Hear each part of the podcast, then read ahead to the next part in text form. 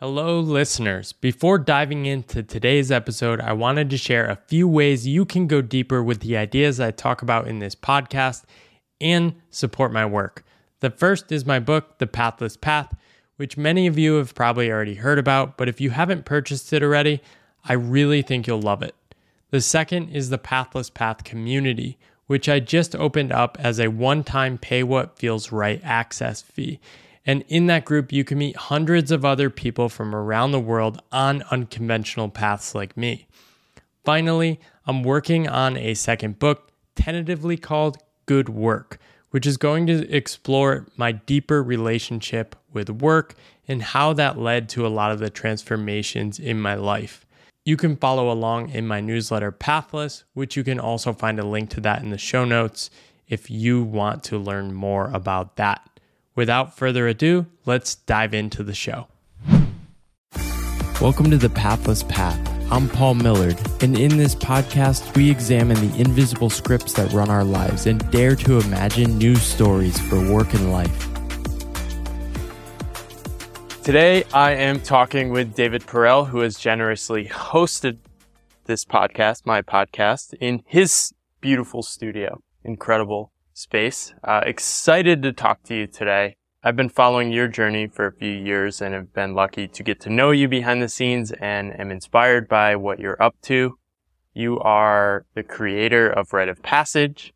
You are a naturalized citizen of the internet and excited to talk to you today. Welcome to the podcast, David. Thanks, man. I'm really excited to be here. The question I start out with with everyone is what are the stories and scripts you grew up with that told you this is what I need to do as an adult to be seen as a successful person in the world.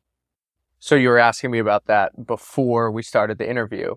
And I told you, I don't know how I'm going to answer this. And I still don't know how I'm going to answer this. So we're, so we'll see where we end up. But I think that there's a few things. I think the first thing is, uh, family. The second thing is place. And then the third thing is probably influences. Uh, so I think that family is a big one. Um, my dad worked really hard and was in a lot of lawsuits growing up, a lot of patent lawsuits, which was no fun. And I think that there was a lot of dark stories on my dad's side of the family that I think I sort of inherited. And I really had to sort of break free of those. I sort of thought I was destined for failure. I thought I wasn't going to amount to much.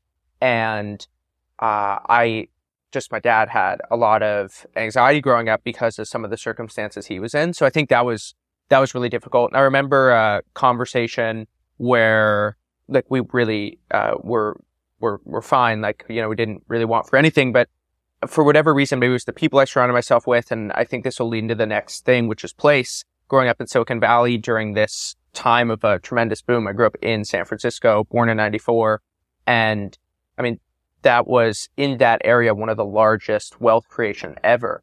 And I remember in high school, uh, my best friend came to school in a limo one morning because his dad uh, was a part owner of a company that sold for $750 million. And I remember having this conversation with my dad. I must have been like eight, 10 years old. So this was before that. But I remember saying, Dad, are we poor? And I remember that so vividly. I was in the front seat of the car. And I think that that created the script of like needing money. Money is really important. And that sort of combined with this fear of failure was tricky. And then I also wasn't a good student. So my grades were terrible. I, I, uh, got in trouble a lot as a kid. And so basically I was in this sort of dark place of not really liking myself for many years. And then I graduate college and begin to change a lot of the stories in my head. You posted this picture of this report where yeah. you describe how a plane works.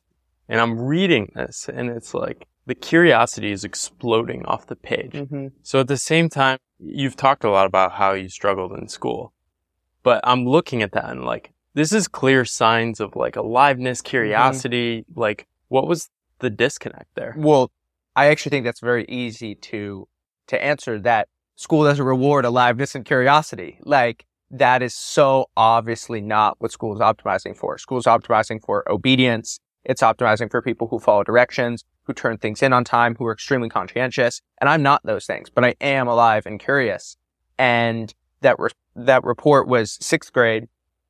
And my teacher, Miss Peterson, she assigned us this project called the iSearch. And I basically do the iSearch for a living now. And we're launching this high school program. And the, the, the, the program liftoff is inspired by this project, the iSearch. And what you were allowed to do was have a couple months to research whatever you wanted, whatever you wanted. And so we had just done a, a, a trip from to Europe. And I remember we were moving through airports and I was just mesmerized by, by airplanes. Everything from the way that you can look at a board at an airport you can be in Istanbul, you can be in Sydney, Australia, you can be in Cape Town, South Africa. Just from one place, you can go to all these other places. That was mesmerizing. And then also just flight. I used to kick and scream every Saturday morning to basically say, Hey dad, can you take me to the airport? Can you take me to the airport? I was just obsessed with airplanes. And one thing you were talking about alive and curious. The other thing that I really had was determination. So when uh, when I was a kid, there was this place called the Hiller Aviation Museum. If you've lived in the Bay Area, you've driven by it, San Carlos on 101. It'll be on the east side of the highway, and they had this game on second floor, and you could basically sit down, and they had one of those old computers, ones that sort of preceded those colorful Macintosh ones. And so I went up, and the game was you would pretend to be an air traffic controller. And so basically, it was super simple. So you'd start off and you would land and sort of direct the airplanes into, into the runway. And then the game would just get more difficult because there'd be more and more airplanes. So you get more and more precise, more and more quick in terms of directing the airplanes. Okay, this has to go there. And so you can imagine how that becomes chaotic. So it was about 45 minutes to an hour away from our house. And we went every single week until I got the best score in the game ever. And so I was like, yes, we did it. And my mom was like, thank God that we did it. We never have to come here again. I said, what are you talking about? Of course we do.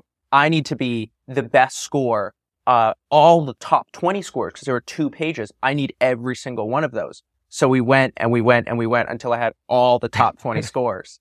And that was just like very classic of I would get into something, it'd be something really random, something sort of unpredictable. Everybody else would say, Hey, this is totally useless. But I would say not only do I need to get the best score, I need to have all the best scores in the entire game. And no adult at the time was saying, this is great. We need to lean into this. No. You, you were getting the feedback that like, okay, I'm still a bad student. I don't yeah. have things figured out. Um, yeah, that it's so wild because a similar thing was happening to me. I was obsessed with computers. Um, the NBA as well. We share yeah. that. Yeah. Um, but I was good at school, so everyone just nobody paid attention to the things I was actually obsessing about. And it's just these scripts from previous generations that are like, well, the whole point of like growing up is to get a job, right? Did you have people, adults in your life that you looked at and are like, oh, that's an interesting person growing up? Honestly, and I think this goes into the NBA thing, it was athletes. Like mm. that's what I looked up to. It was so athletes. Excellence. Yeah. Like, that's yeah. what you're looking back on it. It was probably some kind of excellence, but you know, there's this uh, scene. If you watch the movie Fever Pitch, you've probably seen it. I, being from the wait, is that New the England. Boston one? Yeah, yeah. exactly. Okay. Boston Red yeah. Sox movie. So there's a scene where, uh, so eventually the movie's like Jimmy Fallon and Drew Barrymore. They fall in love. It's like a rom com. But there's a scene where Jimmy Fallon, when he's seven years old, so it's another actor, and he goes with his uncle to a baseball game and he like walks in and they do a really good job with the camera shot sort of being low. So you're like the kid with all the tall adults, but he walks into Fenway. It's like, wow, it's so grand and majestic. And I really resonate with that scene because that's exactly how I felt with sports. It felt so big and so, and so just, just bigger than anything that was in my life. And so I would go to Giants games. And actually, my dad and I, we'd go to Oakland A's games because they had $2 hot dogs on Wednesday and then dollar tickets on Sundays or the opposite. It was something like that. And so we would go and the A's were actually pretty good back then. Like those were the Moneyball days. And so we would go Jason Giambi, Mark Mulder, Tim Hudson. We'd watch all those players. And so then I moved from baseball and then I moved into basketball and I was a big basketball fan. So my, this another determination thing. So the Warriors were also about an hour away. And my freshman year of high school, I went to every single Golden State Warriors home game except for two. And it was just, team wasn't good, but I was so into it. And then eventually it became golf. And I think that what all these things had in common was like I was really into sort of repetition. Um, like with baseball, my dad got injured because I asked him to throw so many pop flies to me at night. We lived on this circle in the Presidio in San Francisco. I was like, come on, we need more, we need more. And my dad would like yell at me. He's like, I can't throw you more. And I like demanded, I need more pop flies. And then with basketball, my mom would call me in for dinner and I couldn't go in for dinner until I hit 10 straight free throws, which of course took forever. And sometimes it would just be too dark. I've been there. Yeah. And then with golf, it was the same thing. I'd get off school at three. I'd walk up to golf practice. I would do golf practice. Then we would end. I'd get picked up.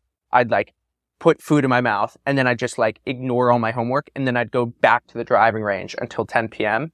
right when the lights came off at the, at the range. And it was just all these sort of individualistic pursuits, getting obsessed with the thing and just going, going, going. Um, but I didn't have nearly as much like, oh, I need to be a business success and stuff like that. What do your parents say about this now? Like reflecting back and seeing, okay, David is starting to make some legible dent in the world now.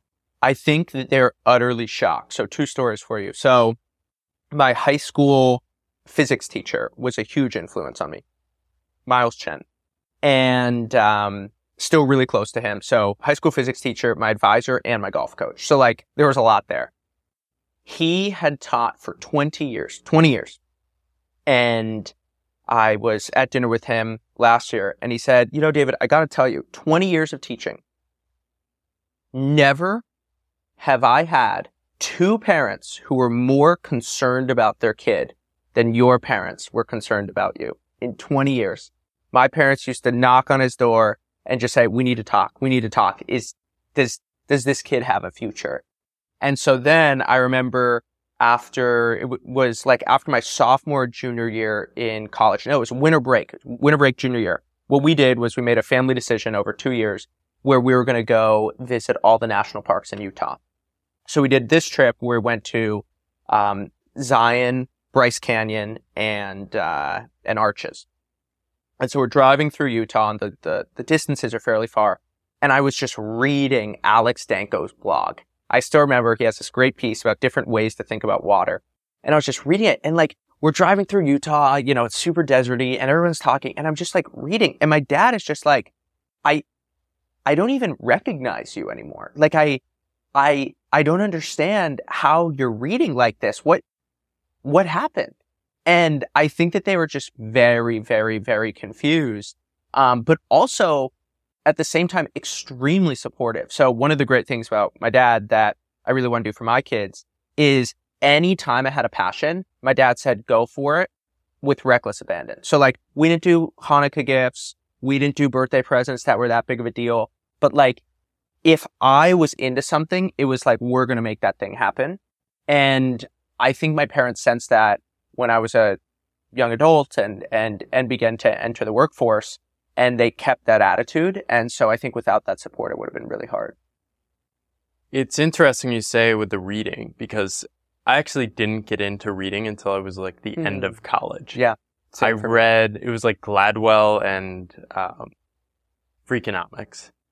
And it sort of like opened a portal to like different ways of thinking. Mm-hmm. And then after that, I was just like done. Like I just kept reading. Yep. But in some ways, that was like the very start of my journey. At the same time, I was like good at school and getting jobs and like that was happening. But there was like this secret path like starting to emerge. Wait, this is interesting. Can I ask you something and then I'll, we'll come back yeah. So like what were, what were the unlocks? Like, do you remember what sentences, what paragraphs, what pieces unlocked something for you? What was the unlock?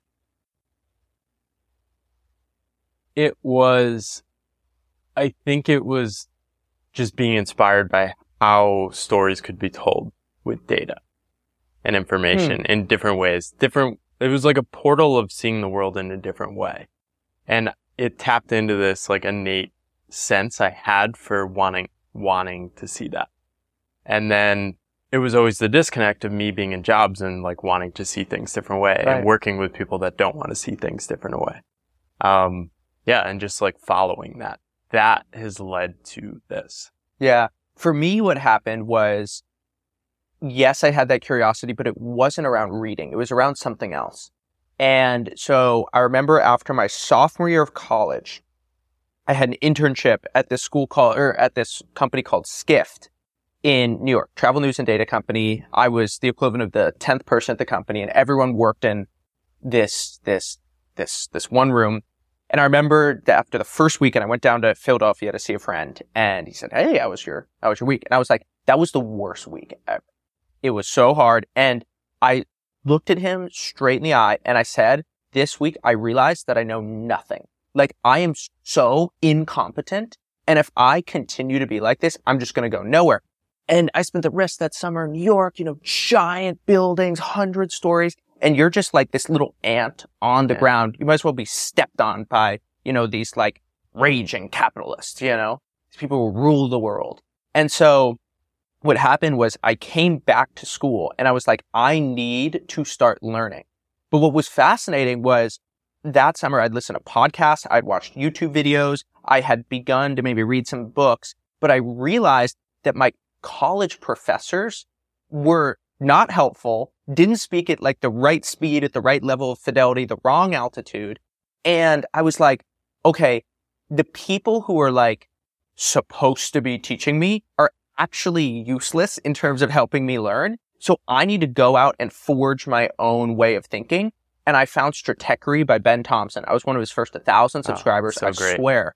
And I, it was Stratechery, it was Alex Danco, and it was Jonah Peretti. I read all of Jonah Peretti's essays because this was back when BuzzFeed yeah. was going to be like the future of media. And I remember just getting so into that. And I was a media and entertainment major.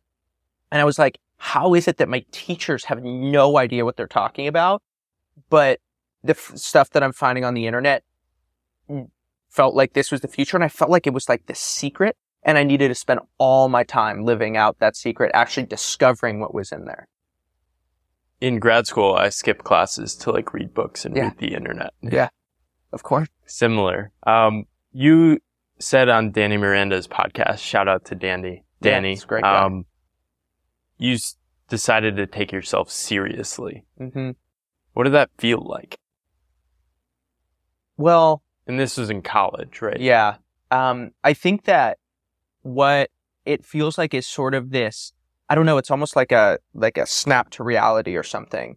And I just realized, I, like this all sounds really cliche and it's very hard to put words to this, but it was like this idea that we have this, this, this, this life and like the things that we do matters. And it almost just felt like I had agency. It was like switched on in this way. Like I have a lot of choices and influences over my decisions, I almost felt like I was sleepwalking for the first 20 years of my life. And part of that is a lack of maturity. Part of that's lack of brain development. But things just switched on for me. And I remember having this realization when I was 20 years old that I was 25% of the way done with my life because the average life expectancy is like 80 years old.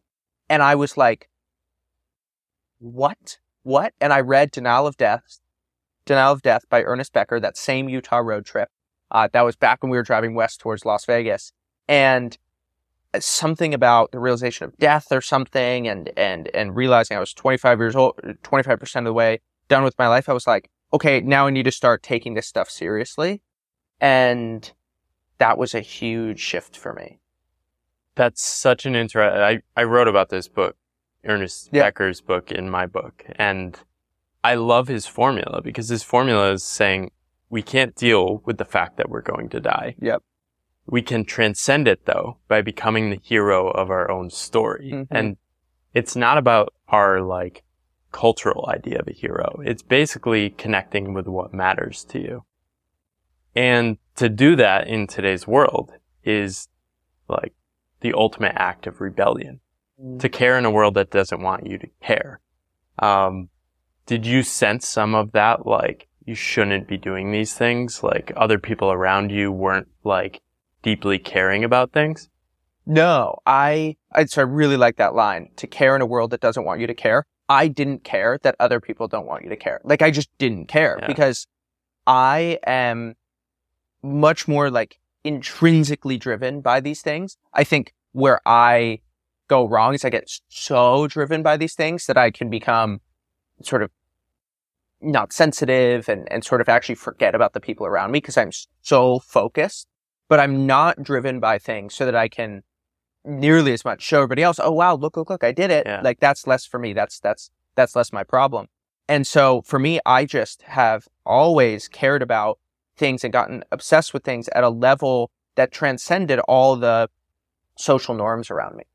Yeah, that it's such a powerful thing. And I think it's been fascinating to watch like your journey because like you clearly care. Mm-hmm. And this is like the biggest thing I'm always like paying attention to. It's like very easy to spot somebody that like cares. Thank you. That's really Um, nice. And you have a great phrase for this. I've been like using with other people. Hearts, on, fire. Yeah. I lo- I love this because it's like there is no choice once you decide to care. And a lot of like my journey, I left my job six six years ago, and it I was really scared at the beginning. Um, I was afraid to say that I scared, and writing the book for me was a giant release of like just being like, well, if I'm gonna write a book, I have to say I care. Mm-hmm. Um, why why do you think people are so afraid to say what they care about? Oh, I that's well. uh, So I'll give you a few a, f- a few things too. So any monocausal way to answer this question is going to be wrong. So we'll see Yeah, how many I don't like monocausal. different ways that I can answer that. I mean, the first is, uh, the first you could make a religious argument here, where once you don't have God, you are sort of in the world instead of outside of the world. And one nice thing about having a God is you have something stable that that and sort of a like like you don't have to worry about what other people are saying because you have God who is approving what you're doing and everything will be made right in the afterlife, right? Like the high shall become the low, the low shall become the high. These are very Christian ideas. And I think that when you lose that, you then become so aware of what other people say or, are saying. I always joke that like, if you don't have God, everything in your life is a public relations campaign because what ends up happening. That's so good. Thanks. What ends up happening is you're always looking at what other people are thinking. And you saw this with the Sam Bankman Fried leaked Right. Twitter DMs. What he says is in one of them, he says something to the effect of, you know, everybody who's interested in these higher forms of morality, they know it's BS and like things can shift in a dime. And it's true. I mean, look at how public opinion shifts and stuff like that. And so what ends up happening is, is, is I think it's hard to care because you're always thinking about what other people are saying. And then now we live in this social media world where anybody can critique you and critique is hard to take. And so the level of criticism has gone up so much. You know, you could, there would be philosophy people, academics would say, oh, you know, we also have this rise of critical theory and being critical and cynical. There's that great line where people who are cynical know the cost of everything and the value of nothing. And I think that we live in this world of extreme cynicism. And then also there's the sort of argument that Peter Thiel makes where we have this decline of heroes, where it used to be that we would look at actual people who were heroic, right? So you have Charles Lindbergh who flies the Spirit of St. Louis from the East Coast into Paris, and he comes back and he has ticker tape parades all over the place. Lindbergh was, I think during that time, like the second most written about person in America with the exception of FDR, which is crazy to think about. Yeah. A pilot who's just going across the Atlantic. We don't have that now. Now our heroes are much more like Elon Musk, who are like very polarizing. Some people, oh my goodness, I love this guy. Oh my goodness, I hate this guy. And now what ends up happening because we don't have these heroes who we can look up to who are actual people. I think it's probably not a coincidence that Marvel is so big now and the Avengers. It's like we have these, these, these superheroes who we've basically taken out the actual humanity and we've turned them into cartoons. And these movies are extremely popular. You know, if you look at the last five to 10 years of Hollywood, what's happened is we've gone deeply into sequels and it has been these, these, these animated movies that have really taken off. I'm not complaining. I was at Disneyland on Monday and I was on the Marvel ride, the Star Wars ride, did the Incredicoaster. But I think it's interesting that now our heroes are, don't have souls. we live in stories and I think, yeah, people are looking to be saved, right? By a hero, they can just copy paste their script. Mhm. I think one thing I've discovered is I think the act of creation is the ultimate heroic act. Yeah. Like I've met many people that go into your course and publish one essay online. And that is like heroic for people. And that can unlock so much. And like, you must have such a window into that and like seeing these people. I mean, I've seen so many people over the past few years follow this like creative path. Like, do you think that is a portal to like Erich Fromm has talked about this? Like the act of creation is a way to like connect with yourself in the deepest way. And it's actually like a way to experience love. Yeah. Like, I mean, I, I don't even have to look at it. The act of creation is right here. It's nice. like the book that's right there. Uh, that's Arthur Koestler. Um, but I think that one of the things that's particularly interesting about Rite of Passage is how many people come in wanting to do, wanting to write about something that'll work for their resume, write about the thing that is the the scripted path and then end up moving on to the pathless path.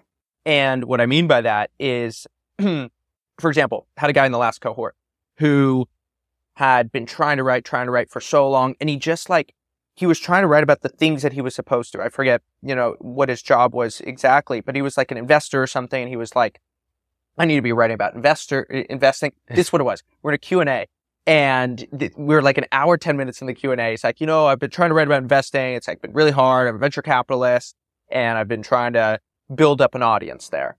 And so he's like, but I just can't do it. Like, you know, one of the things that's been really hard about Rite of Passage is I feel like I just want to write about all these other things. So I wrote about family. I wrote about different experiences I've had in my life, like these core deep underpinnings. He's like, David, it's just, it's so hard. Like, I'm not writing about the things that I supposed I, to. I'm supposed to. And I'm and I looked at him straight. I've never met this guy. He's you know in the court, and I'm like, dude, I'm not even sure that you even care about your work. Like I think that what's actually revealing here is that the things that you think that, you're supposed to be caring about are very different from the things you actually care about.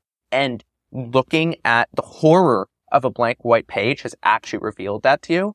And he ended up sending me an email the day after and saying, Hey, you know, you might be right. That was one of my big realizations. But I think that that is what's great about writing is writing is both so torturous when you're moving against your instinctual grain, but so blissful when you're moving with it that it forces you over a long time to end up finding the things that actually stir your soul and not the things that you want to be interested in. Yeah, you can't hide um, want to shift gears to your path. Um, you sort of had a hunch early in your career that like, okay, I'm not meant for any sort of traditional path or career. Yeah. Um, your first company you joined helped you out, um, kickstarting your journey. Um, what did it feel like taking that, like that first day after your company fired you or laid you off, right?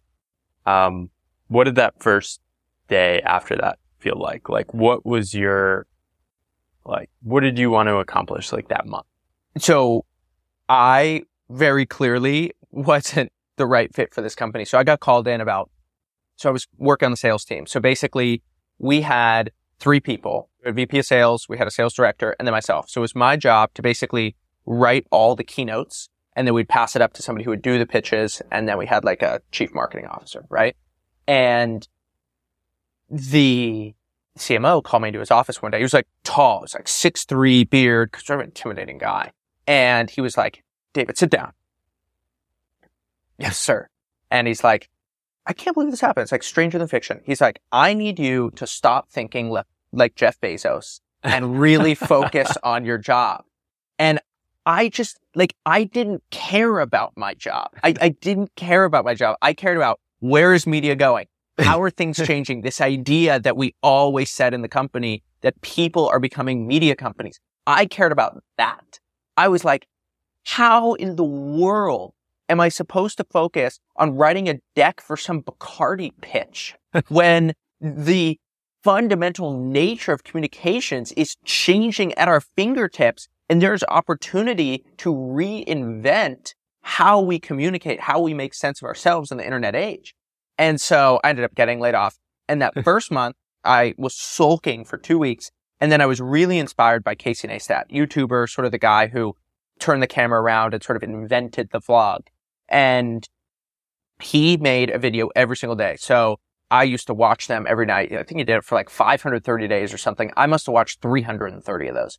And I was like, I'm going to go out and make a YouTube video every single day. So I did day one, day two, day three, day four, end up getting to 114 days, four to six minute video every single day without fail.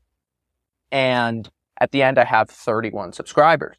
But what would happen is I would go out into the city, just like Casey Neistat. I was just like totally LARPing. And I would come back to my place in Hoboken and I would sit down, I'd edit for two, three hours and I would then go to sleep at night. And by the time that we got to like day 70, day 80, day 90, I was like, hold on here. All that time that I should, that I'm spending editing, I should actually be spending reading. And if I could spend my time reading, I'm going to learn a lot faster. And the text is a more rigorous medium than video in terms of thinking through things, being logical. And I was reading Marshall McLuhan at the time, who talks about this in another book that's right up there, The Gutenberg Galaxy. And like everything in here is very carefully mm. positioned. And so I realized actually I don't want to go make videos. I want to be a writer. But what I also knew, and I remember calling my dad and I said, this was two months after I'd been laid off. I said, dad, I got the worst plan for two years, the best plan for 10.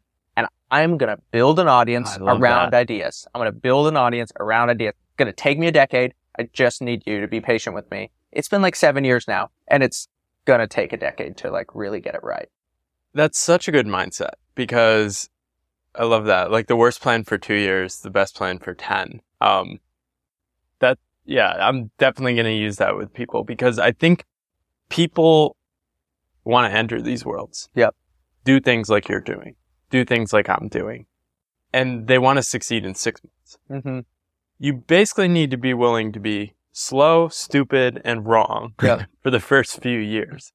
And people want to do what you're doing now, but they don't want to do the 100 videos. They don't want to do the 100 podcast Mhm. episodes. So talk to me about like starting the podcast. And I, I think one thing interesting about your podcast is like you, you aimed high from the beginning. Yep.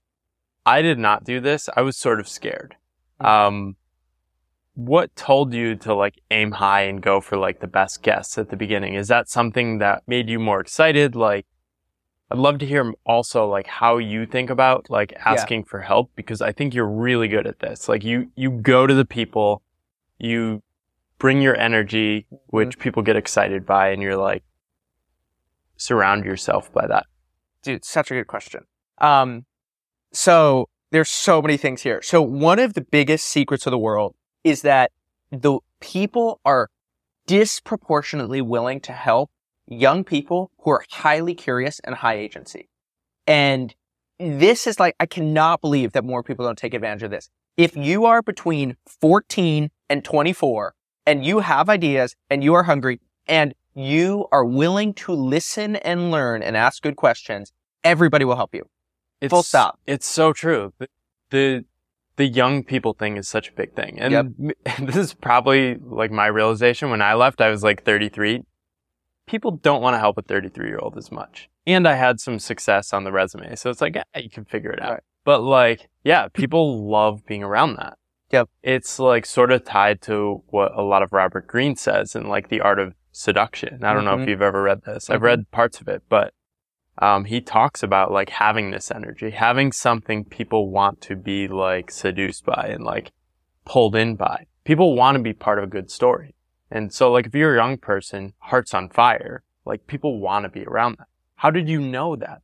Or you think you were just like, no, I'll tell you. So I, so there's many things here. So I always gravitated to older people. Like I was always very interested in learning from them. And part of the reason, a non-trivial amount of why I loved golf was because I could spend time around these people. So like I would just go to the golf course every day. And so I'd be like 16, 17 years old and I would be with like 45 year olds who work in tech and we would go spend five hours together. And so we'd be walking down the 11th hole and I'd be like, Hey, tell me about this. Hey, tell me about that.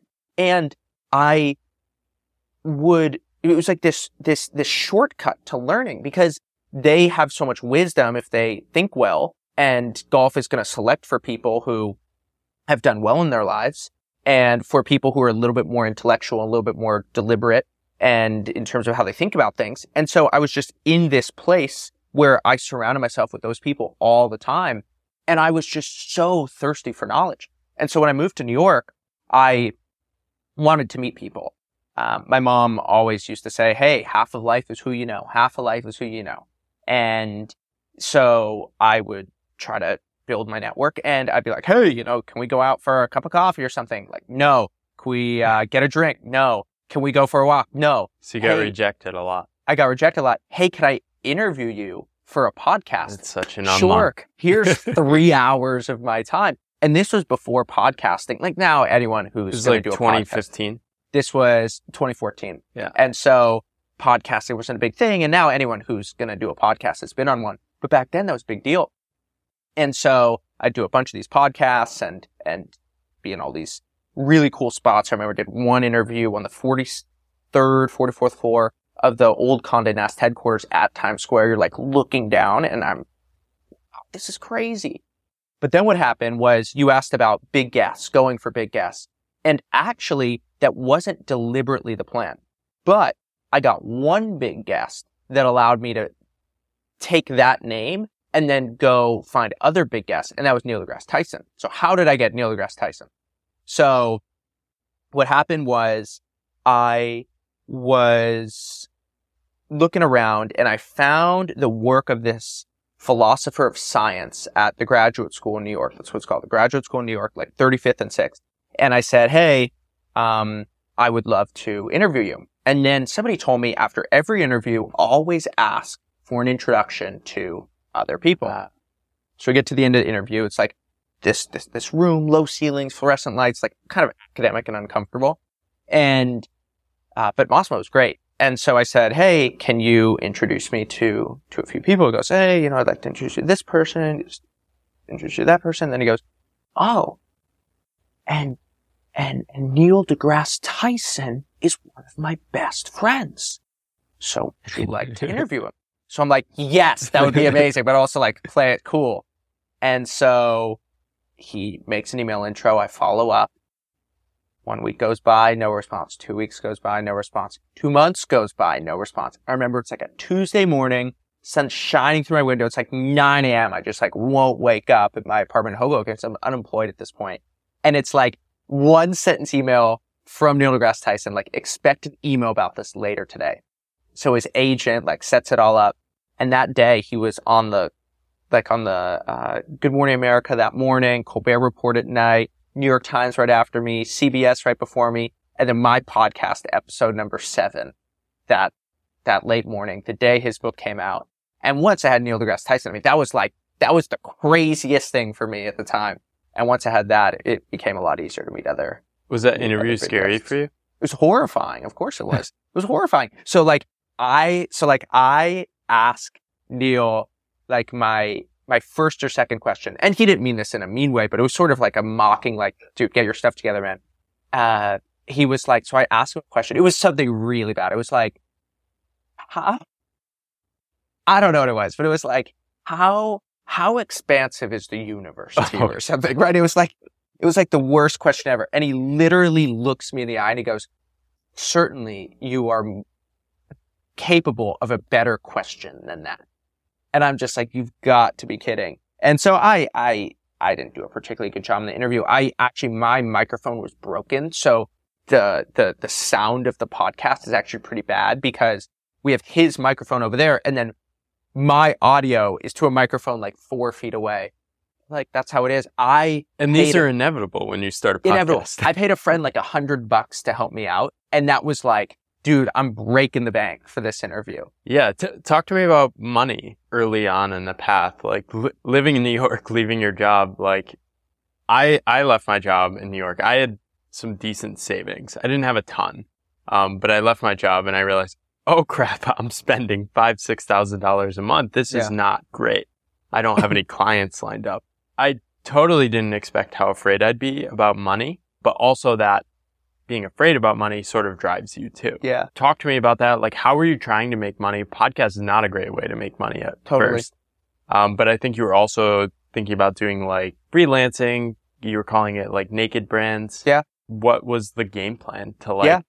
I did some consulting at the time and also my uh, I, as long as I just I, I just kept my burn really low, and my parents just paid my rent, which was amazing. Like I am so lucky that I had that opportunity where I had parents who really, really, really believed in me, and I just I always just said, guys, just just just just trust me. Like That's I so have cool. such a good plan, but it's just going to take some time, and I need to get rolling. You know what I mean? And I, I, th- I think my parents just sensed that I worked so hard for those years. And it was brutal because at the beginning you're working so hard, but you don't have, it's like almost like speed versus force, right? Like if you have a penny, if it, that penny needs to go so fast for it to impact anything. But if you have a dumpster truck, it can actually go fairly slowly or a train, right? A train can go like three miles an hour and, and, and if you get hit by that train, it will be really bad. Where someone could throw a penny at you at 500 miles an hour and it like, it would hurt. Like if it hit you in the arms, it would sting, but it wouldn't be horrible. I mean, I don't actually know the physics behind this, but you get the point, right? Force, force equals mass times acceleration. Exactly, right. Mass times acceleration. Perfect. And so, and so basically I had no mass at the time. So I needed to create mass. So I was just like strong acceleration, but I intuited that through acceleration, I could create mass mm-hmm. and then get force. And now I'm like slower in acceleration, although still fairly fast, but I have so much more mass that I can actually like make things happen. And it just takes a while to get that mass. early on, it is so hard. Like when you're on a path like this, like you sense like 10 years I'll be okay. One year into my journey, like I started writing, I started dabbling with stuff and I just had this deep sense of like, there's this feeling that I'm onto something right. I'm broke. I'm not making money. I can't prove it to anyone. My family thinks I'm kind of crazy. The only salvation was like I found other internet weirdos Mm-hmm. like you. Mm-hmm. And did you have a similar sense at the time? It's like, I, it, I even struggle talking about this today because it's sort of like this deep intuition that you're onto something right, but you can't articulate it or Right. prove it to anyone. Like, what does that feel like? I think that is the that's why having faith in an intuition is so important and to like somehow like part of the challenge is when we think about thinking we think about the mind and the body being so separate that is a bodily feeling. Like that is a compulsion to go do something. And i think a lot of people either dim the compulsion to go do something like i just need to do it and they silence that or it's as if like the phone number between the brain and the intuition, it's like they don't have each other's phone number, so they can't communicate. And I felt very compelled to go do these things and I trusted it. And I think that what ends up happening is you're wrong about a lot of the details, but you're right about the big picture thing. So this actually happened with Steve Jobs, where Steve Jobs was very demanding, like with the Apple II, which there was either the Apple II or, or, or one of those. It was um, quite unsuccessful. And one of the early computers, Steve Jobs wanted to remove the, the, the fans inside that would cool the computer because he wanted the computer to be quiet.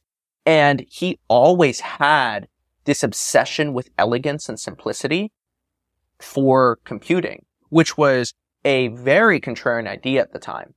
And early on, a lot of those intuitions hurt him. Yeah. And it only, only with the iPod and later the iPhone do those ideas really begin to, to pay off for him.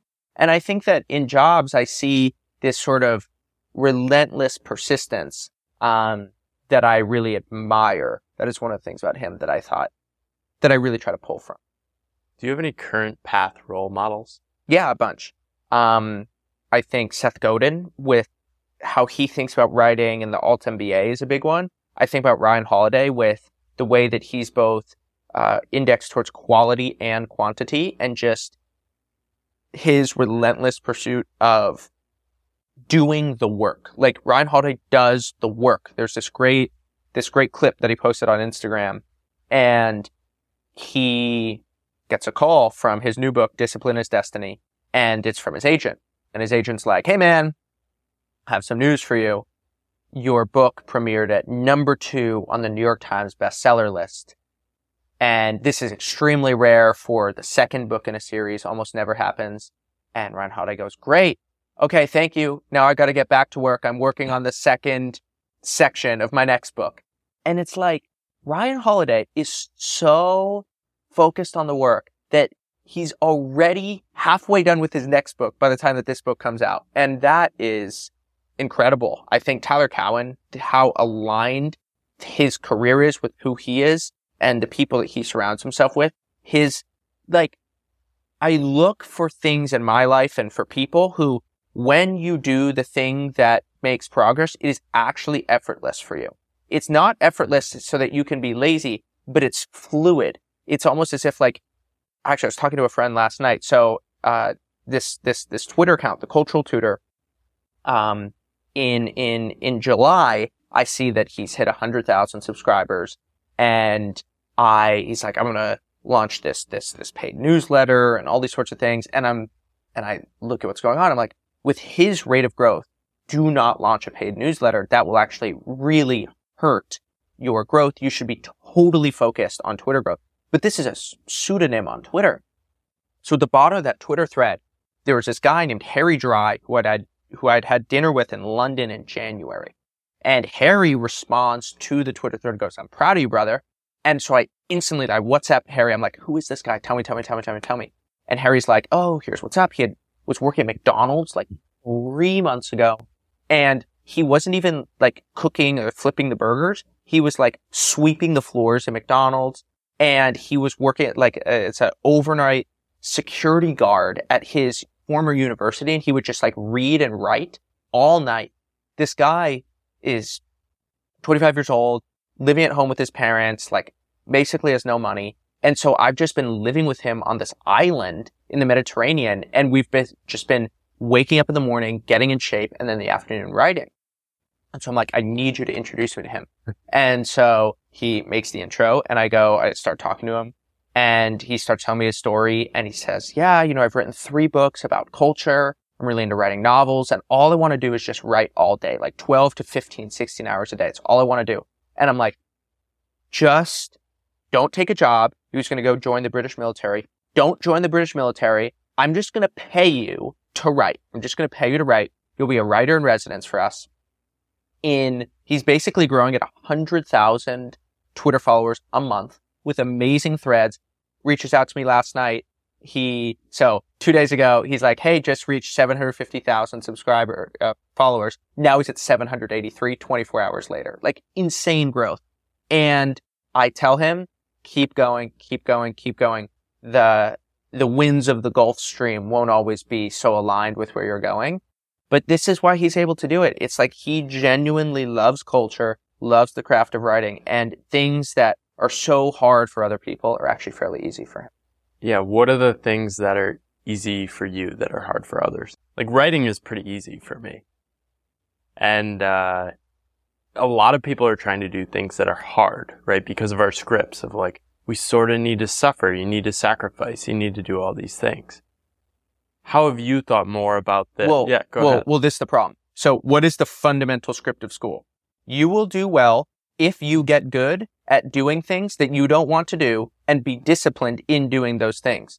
The fundamental script of the pathless path is you will do well if you find the things that are that are uniquely easy and enjoyable for you and get aligned with those things and then go follow that. Those are such separate messages and the school message has us trapped because it creates a culture where a bunch of people are doing things that they don't want to do. I mean, just imagine being an alien and you just come down and you talk to the average person okay, so you're like, you know, you know, you got these mm-hmm. alien eyes and stuff like that. You know, you got green skin and all these sorts of things. And you're like, hello, human being.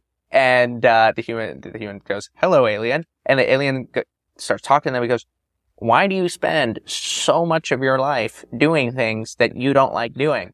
And I mean, just imagine trying to answer that question. And it is so bizarre. Yeah. It's so bizarre. It's like, well, you have to get a job. Yeah. Well, why do you have to get a job? It's like you follow this, there's no end. Right. It's like, It's like, well, eventually you're old and you have to retire and you need to travel around. It's like, well, what if you're injured and Right. I mean, look, unhappy and not alive with anything you actually want to do? exactly. The the the reductio ad absurdum here is, and I've asked this question in the past. So does that mean that you don't do anything that you don't like? No, not at all. It is like you just Right. liking exists at different levels. It's like I like this, which is this work is uniquely easy to me and makes me come alive. That is one level of liking. Another liking is like this work brings me meaning and satisfaction. Okay. That's a deeper one. The deepest one is I am on a quest that is basically my destiny, my duty on this planet. I need to make this happen. And you're the best when you're most aligned on all three levels. And that deepest one where you need to make something happen, if you can be there, then you end up in this liking where you're okay doing things that you don't necessarily like all the time. I mean, you want to maximize the amount of time that you're doing things that bring you energy like this right now, blast. Um, but it's about finding those things over time that bring you that deepest level of liking. What is that collection for you now as you you've sort of taken on this bigger role, you're building out this team, this company. Um, how do you think about the collection of activities you do? Obviously, conversations like this bring you alive, but Yeah. what are the other things you're either leaning into more that are uncomfortable? How are you thinking about balancing that? Yeah. So I have, I have two priorities, marketing and recruiting. So everything that's outside of this, I'm, I just don't want to be doing. So very tactically. And then there's some leadership stuff. So marketing is writing, podcasting, uh, making YouTube videos and anything that's sort of in that bucket of actually going to create things. And also through writing, I end up like writing doesn't ju- isn't just a way to translate your ideas. Writing actually generates new ideas, and so by writing, I'm actually expanding the frontier of who we are, what we know, how we think, and stuff like that.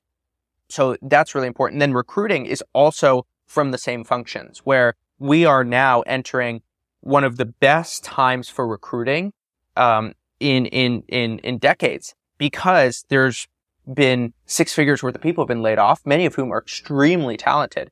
And so by writing, podcasting, sharing ideas, that helps with writing and recruiting. It also gives me life.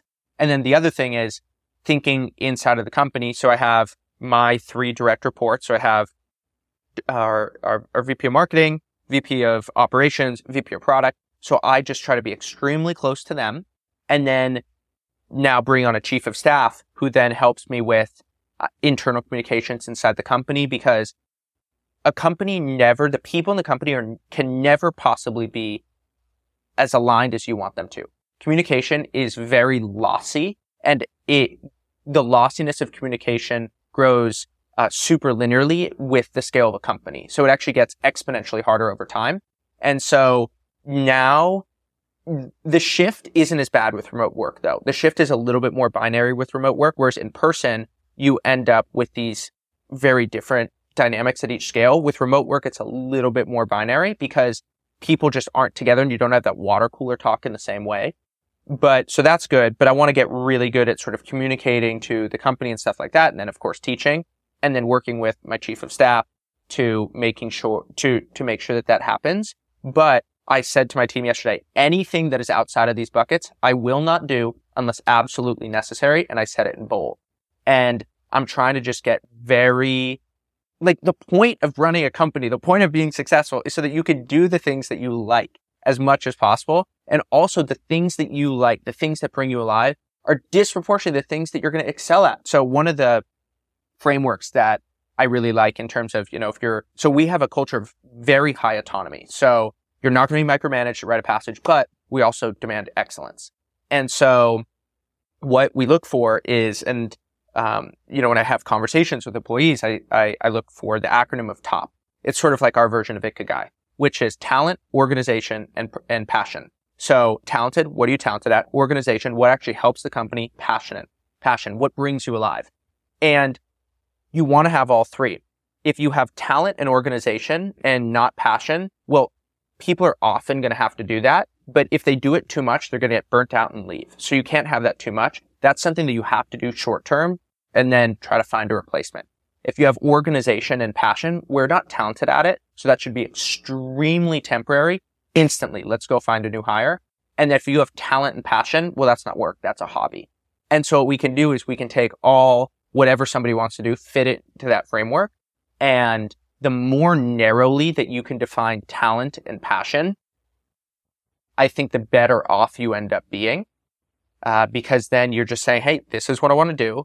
And the world is quite malleable, especially as you begin to build an organization.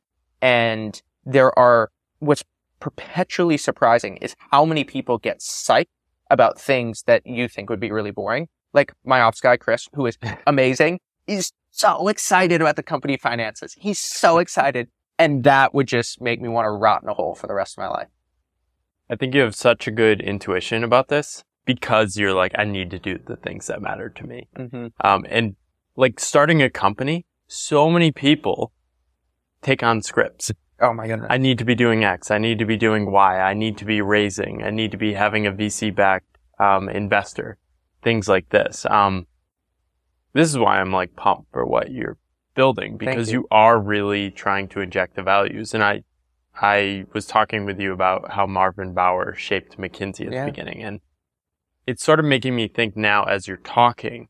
Remote work is sort of a return back to this intentional written way of thinking about culture. mm-hmm. Things were passed along in memos because they didn't have, they didn't rely on the in person and like just the crappier, lazier communication of the email and stuff. Um, and I wonder if we're like heading back towards that. There's this fake debate of remote versus in-person companies. And like, I think it's a fake debate because like it, good companies are good companies.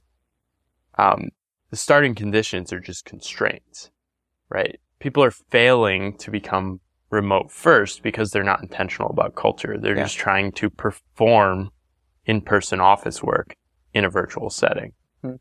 Um, how, how do you pair this all with like the David Perell 10 years? I'm going to figure everything out with like the 10 years Write of Passage vision. How do you think about like aligning that? Like, where are you aiming? Like, a company is even more complex than an individual journey. How do you have a sense of like, here's, here's where we're headed? honestly, that's really easy for me. Um, seeing a vision, like, so I live in the future. So I, so like we're planning something for next week. In my head, that's already done. Like my next week is already over because I'm thinking three to five years in the future constantly. And so I am like a dreamer. I sort of dream and I sort of take things down into, okay, now how do we make this concrete? I think in sort of plans and stuff like that. And then I also, so, so like, basically, you could almost think like an airplane. So I operate also at like a different altitudes. So I'm at like 40,000 feet and I'm good at bringing the plane down to five. And I'm like, great, we're at 5,000 feet, we're done. And I need people in my life who are like, no, we're not done. We're 5,000 feet. You have to, you, David, you have to land the airplane, then like taxi to the gate. Then you have to get people off the airplane, then get their luggage, take them home. And I'm like, that doesn't interest me. And so for me, the, the initial descent is really interesting, sort of knowing where we're going, planning the route. That comes very naturally to me. And then your point about David versus Write of Passage, like they're so synergistic at this point. Like I feel like I am Write of Passage. I feel like Write of Passage is me. I also feel like Write of Passage is all the people who work at Write of Passage. Like together, we are it. Um, I'm sort of setting the vision and sort of creating a lot of the culture, but like one of the things that is shocking when you run a company is you feel like such an imposter for the results of the things that happen. Like, okay, the course is great. Well, I barely did that. Like Will Mannon, our product guy, did that all. Hey, the company works well. Well, I didn't really do that. Like Chris Monk, our operations guy, did that, you know? And you're just like, oh my goodness, you just have to like plot a course and it ends up being other people who do these things. And at first you're like, ah, but like that is how a company is supposed to run. And the thing is, founders are both very overrated and very underrated. They're overrated in the sense that the founder doesn't actually, shouldn't, shouldn't actually do that much. So I spent a weekend, uh, a, a week traveling earlier this year with a guy who must own 200 companies. And he barely did any work the entire week, just hanging out. On Monday, I was with another guy who probably has 1500 employees, ultra successful private equity guy. I think got three work texts the entire day. Like he was, he was totally with his family. And this was my biggest lesson from the North Star podcast. Hundreds of interviews. Busy people aren't nearly as busy as you expect. And that is a, successful people aren't nearly as busy as, as, as you expect. And so much of being executive is actually just hiring other people to do things better than you. But a bunch of people let ego get in the way of that and it, uh, it becomes a problem. Yeah, it's.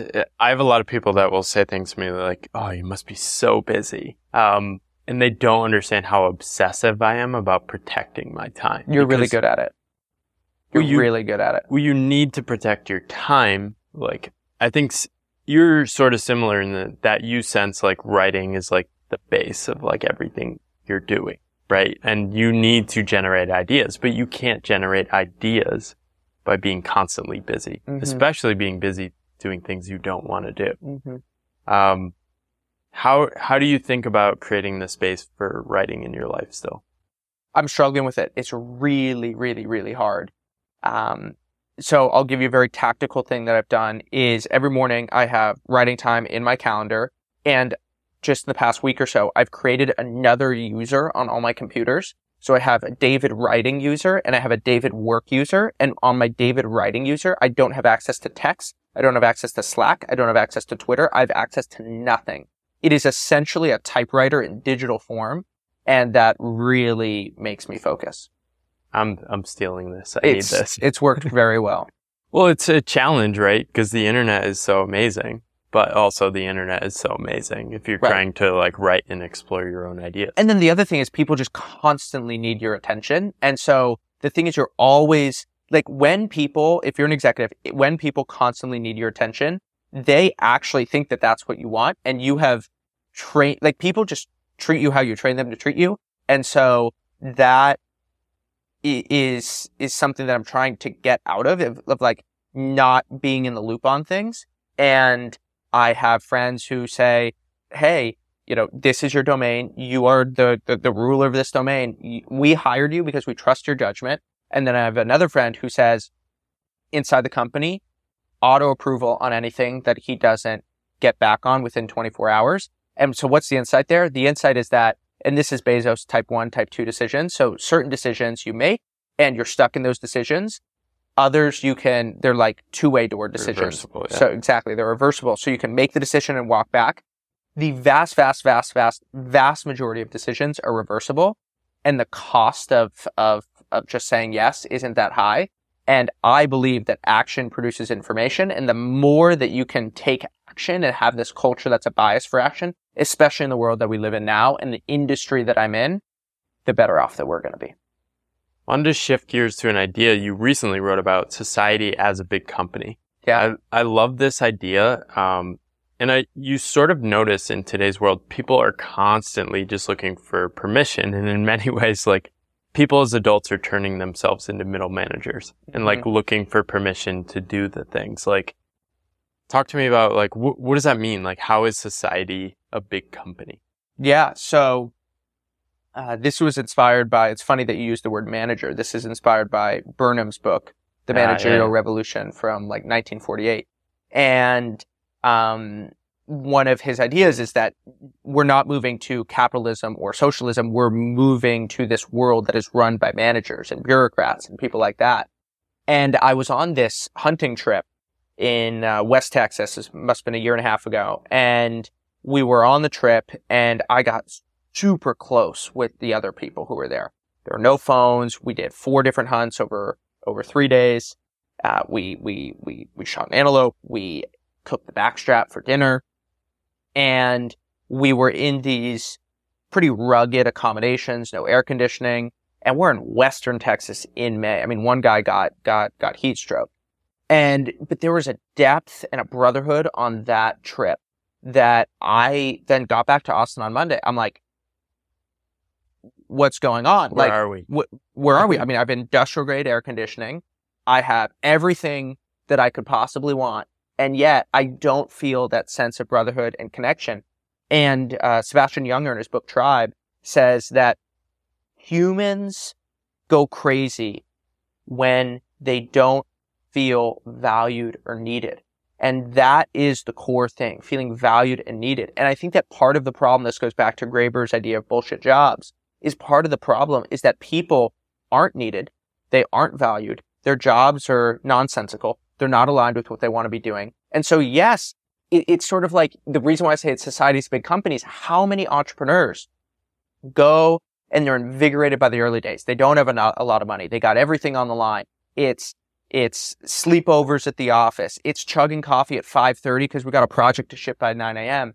And they get to a company that's 30, 40, and they're like, "Wait, I don't like this anymore." What do you mean you don't like it? Well, the company's way more profitable. Now you got fancy offices. You got kombucha on tap. You got beer on Fridays. You got every single kind of Clif Bar, RX bar. You got all that at the office. What do you mean you don't like it? And there is something about these big companies, this managerial world that is soul crushing, soul deadening, and I'm not saying that we should run away from wealth. I'm not saying that we should go back 300 years, but I am saying we need to look in the mirror at a lot of the modern world and ask, why does this feel soul crushing? What is going on here? And that's why I say society has just become a big company now. Yeah, I, I think the thing that kills me is I talk to people who not only have capacity to make a difference in the world, they actually have the financial wealth too. Mm-hmm. Like I talk to people in big tech. I've talked to people who work at Google and they have like millions in the bank. And I'm like, I like walked out as soon, as soon as I had like five figures savings. And I was like, all right, ready to go. Yeah. How do you think about money now? Because once you experience work that brings you alive, everything that like can be bought, like to me just sort of seems like a sort of just like math equation. It's like, okay, if I want that, I can like try to make more money, but like it's certainly not a goal in itself. Yeah. I mean, money is both the most real thing and like the least real thing. It is both like sort of the, the, the, the, baseline of how we survive and just totally fake, uh, especially in a zero interest rate economy, which now we're sort of out of. So the way I think about money has changed, but I do think of money as, I mean, it's an abstraction, right? Like, like it's funny the most greedy thing in a way is just trying to get a lot of money, but then not actually doing anything cool with it. You just want a, a, a lot of numbers in your bank account, but like money is only as useful as the things that you actually do with it. And for me, part of the fun with Write of Passage is Write of Passage is my end.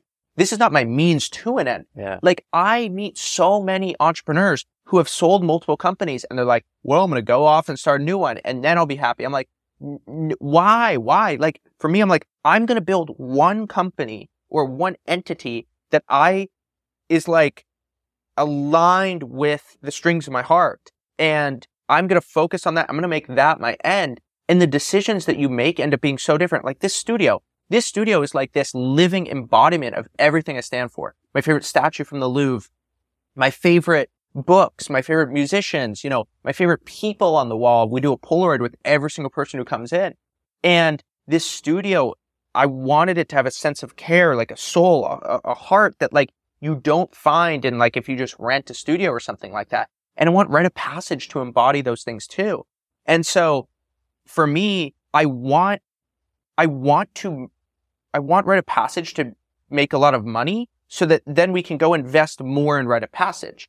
And then Write of Passage can itself be awesome. But Write of Passage is like the thing that I'm building as the end. It's not like I'm trying to like build Write of Passage. Going to have some private jet or anything like that. Like who cares? What the thing that actually matters is that you're building something that is what you need to see happen in the world. And so that's what I'm sort of gunning for. I love that. I get the sense that if somebody was like, all right, you can't make any money from this and you have to pay to stay involved with this, you would probably pay. Right. But I don't want this to sound like super like, oh, you know, gung ho, all shucks, altruistic in a way, because the thing is, in order to make Write of Passage as awesome as it can possibly be, it's important for us to make money. Many years ago, I had a conversation with Tiago and Tiago, uh, somebody was complaining, Hey, you know, like, I think we're good. Like, you know, I think we make enough money. And Tiago very wisely said, what do you mean we make enough money? We don't make nearly enough money. Imagine if we had $10 million a year to deploy. Imagine how many second brains we could build, how exciting those second brains could be, and the experience that a student could have building a second brain. And I was like, oh my goodness, that's so right. That's so right. And I think so often we are like, I don't know, we have all of these feelings around money and I get why, but like money, if it's used properly, can create so much, but it's also important to remember that money is just an abstraction that goes to create other things. And so having money as your end is just greedy. You're just playing a game on the scorecard. It's about the things that you create in the real world, the people you impact, the experiences you get to have. Those are the things that make money fantastic. This is something I've struggled with. I had the, I didn't realize I had this shame around money. Shame is a great word for this. Um, early on, like charging for stuff. I think it's inevitable when you start charging for things, it feels bad. One of, one of the reasons is our society is sort of this big corporation that says like the right way to orient in the world is to like have a job. Right. And I write about this as like the person at like a big bank that is defrauding customers, that is taking a six figure salary is seen as successful. But mm-hmm. like the person charging money on the internet is seen as like, ooh, that's sort of sketchy. That's sort of right. like, but really like you have your complete reputation at stake. You have your name behind this. Like if you are not actually delivering on this, you'll destroy your path. Yeah. Well, two things here. So two things. So I have a slight solution to that, but, um, so when I was in New York, I was, when I was living there, I was walking out for lunch one day and there's the Colgate Palmolive headquarters on like Park and 56th or something. And so I'm walking by the Colgate headquarters. There's a guy who sort of like struts out of the door in front of me and he's super overweight, probably like 54 years old. And he's like leaning over like the Tower of Pisa because like his back had, had, who knows what had happened. And, you know, it's probably not a good thing, but I, I was just walking and I just made up this whole story about him. I was like, this guy lives in Greenwich, Connecticut. He makes $500,000 a year. He's Probably got true. a, he's, he's got a bad marriage. He commutes to the city every single day. He has, he's done great from a career perspective. He's more successful than I'll ever be, but he's not happy or healthy. And I was just like, made up this story about this guy in my head. And I was just like, I don't want to be that. I don't want to be that. I don't care how much money I make. I will not be that guy when I'm 54 years old. And that allowed me to be more comfortable with some of the internet things they were talking about. But I think that the internet, that internet projects, there's a funny correlation that makes this scamminess worse. And it's that people who tend to be more engineering-y, more, spend more time on the internet, they also, that tends to be correlated with really bad aesthetics. Like look at the early aesthetics of the internet. They were yeah. horrendous. And so part of the reason why we're so focused on, hey, let's have a nice studio, let's make good videos, let's do things with good aesthetics is I think that aesthetics basically hacks the part of your brain that says this is a scam because people know that good aesthetics take time. They may not think it, but they know it intuitively. It sort of is, uh, aesthetics transcends reason. And so one of the reasons why I spend so much time thinking about aesthetics is because we can, uh, change the, the the scam part of the internet. That's also why I Write of Passage, costs many thousands of dollars and is one of the most expensive online courses out there because I didn't want to be part of, like I want to transcend the sort of cheap online course mentality. Well, it's also, you deliver on that with raising the bar. Like it's an actual, like the experience of something is real, right? People are paying for experience. And I talked to a friend yesterday. He's working at MIT as a lecturer and he's doing stuff on the side. And he's like, man, during the pandemic, we went virtual and it's just so bad. Yeah. And they're, they're charging more than you charge, um, for like a crappy experience, but all you get is the credential. Yeah. It's like, kind of cracks me up too. It's like, oh, that's who we're competing with. This is not too, not too hard to compete against that. Yeah. I um, mean, in the long run um, in the short run, like competing against something like that is hard. Yeah, the MIT experience gets seriously degraded when it moves to digital. Um, and yeah, I mean, I, I, that's the other thing about I, I get interested in being the best. like in whatever it is, not in a competitive way, but it is like this internal drive that goes back to golf, goes back to baseball, goes back to, you know, the, the, the little game at Hiller Aviation Museum. Like I get so interested in always trying to be myself or beat myself and, and, and, and be the best. And having a product where you look at the price point, you say, we have to be superb is a great forcing function for that. And I think one of the things that I was constantly encouraged to do in a sense that I constantly had is that if you had an expensive product, you would attract good people and that that would become a self-perpetuating flywheel. And so far that's worked out well. Yeah. And this is common in consulting too. You hmm. charge higher, you get better clients, more interesting problems. Yep. Like this is the secret of like strategy consulting firms, but also like freelance. Well, this was like Marvin Bower's idea at the beginning. He's like, if we charge the most, we'll have the best problems and the best client. Hmm. I didn't realize that. Um, yeah, there's a lot of, uh, they sort of like shape the idea around like fixed price, um, fees and like, let's just charge the highest. We'll have the best client. Um, but also like, I think touching on the, the idea of like the scamminess of the internet. I'm sure you talk to a lot of students who have this impulse. I don't want to sell stuff online. I, I don't want to do things online. I'm, if you're worried about being scammy, you're not going to be scammy because mm. the scammers already are on the inter- internet. Like yeah. they're, they're already trying to just make money and hack the internet, hack algorithms. But those people won't win over the long term. Those are short term gains. Yeah. The, the, the, the really hard part for me is finding, knowing how much to sell. Like yeah. that's always tricky. Like, I think you're underselling your course right now. A lot my, of people say that. It, my my wife has taken. That's definitely born out of some kind of insecurity. that would be its own interesting podcast. Well, I think the people that want to do great work tend to undersell, and they want, they sort of like don't want credit because of their selling. They want like the things to stand on their own. Does that resonate? But like a little. So like, it's probably too charitable. I like yeah. I, I I'm always interested like what is the least charitable take for myself? Yeah, I my wife has taken your course twice now and it literally like transformed her imagination of her own path and like I'm observing it in the background and like watching the experience. It's incredible. And I try to share it with people and I'm like, how do I even share this? I don't even like all the it's a live experience. Mm-hmm. Like yeah, you got to get more videos out there of the experience. We're working on it. We're working on it.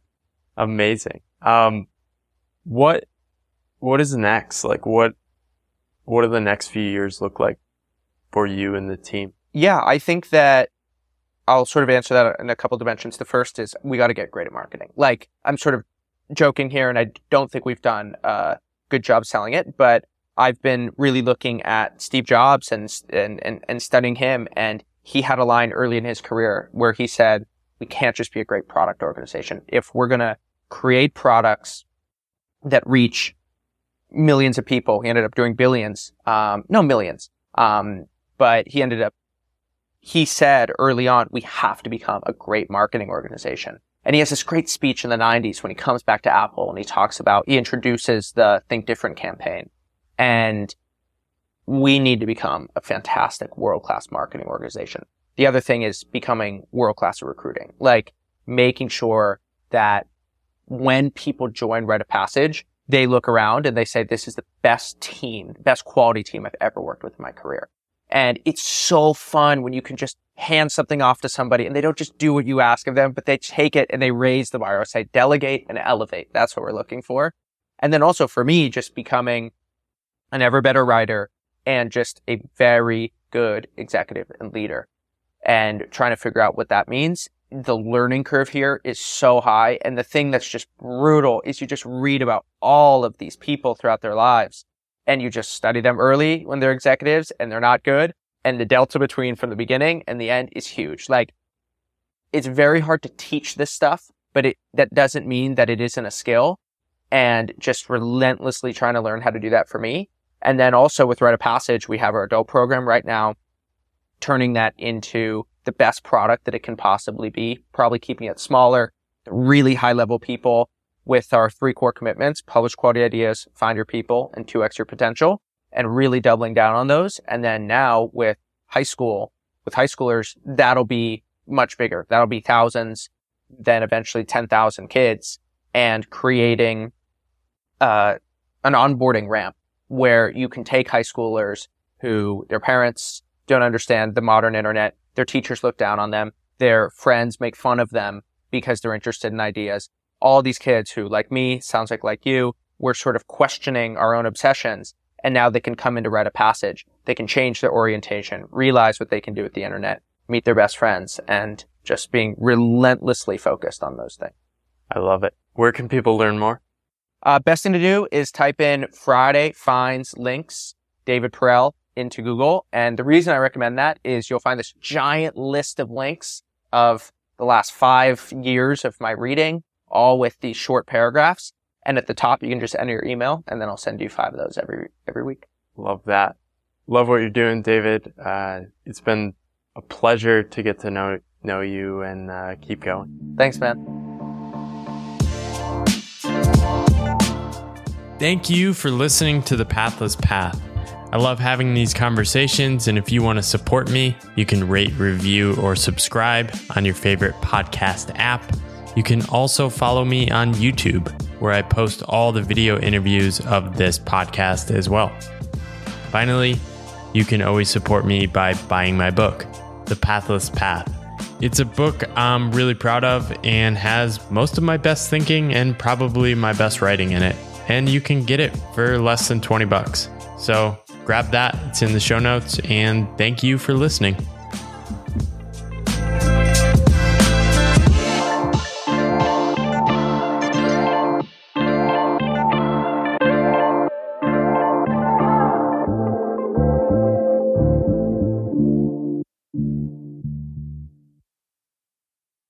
Hey, all, thanks for listening to the episode. I really appreciate the support and especially always love when people reach out letting me know what they think about the specific episodes.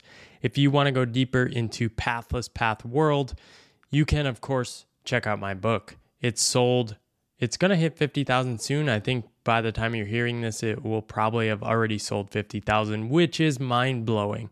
But I continue all the support of people that buy and share the book. If you want to meet others on Pathless Paths, I have a community which you can find at pathlesspath.com slash membership. And you can join and meet hundreds of others around the world trying to make sense of weird paths and meeting others along the way. Thank you so much for listening. Hope you have a good day.